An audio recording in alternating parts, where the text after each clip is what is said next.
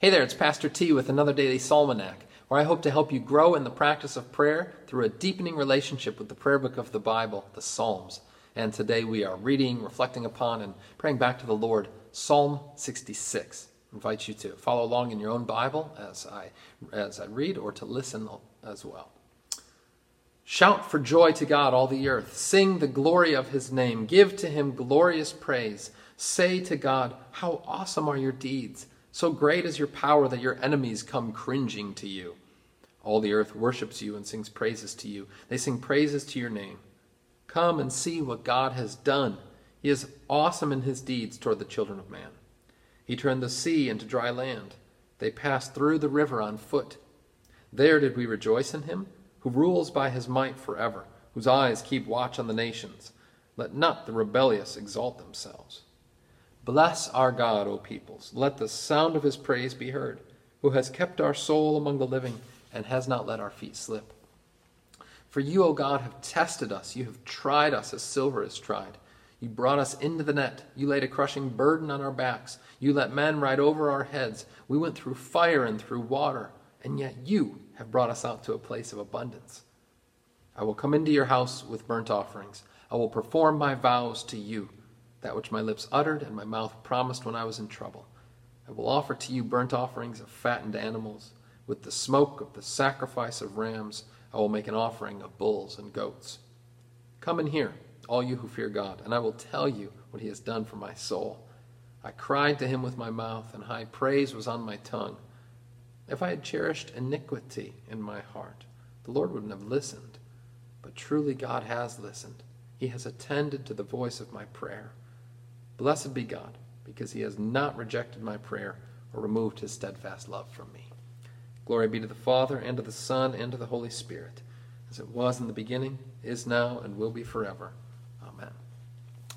Psalm sixty-six is the first of many uh, missionary psalms, you might call them. These psalms where it speaks to, the psalmist summons all the nations, all the ends of the earth, to worship God.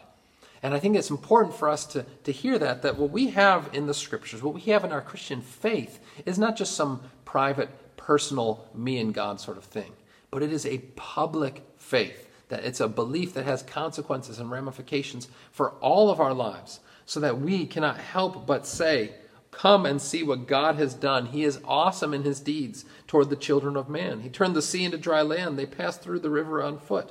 Bless our God, O peoples. Let the sound of his praise be heard. What the psalmist is pointing to is the public works of God, that God acts not only in our hearts, but he acts in the world and in history. Therefore, it is meet, right, and salutary that we as the people of God summons all to worship him.